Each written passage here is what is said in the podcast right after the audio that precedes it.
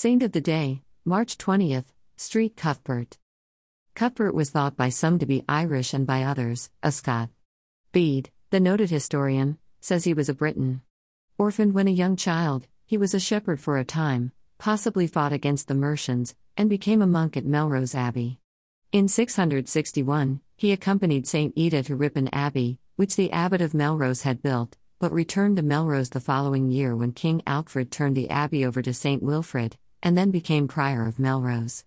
Cuthbert engaged in missionary work, and when St. Colman refused to accept the decision of the Council of Whitby in favour of the Roman liturgical practices and immigrated with most of the monks of Lindisfarne to Ireland, St. Eata was appointed bishop in his place and named Cuthbert prior of Lindisfarne.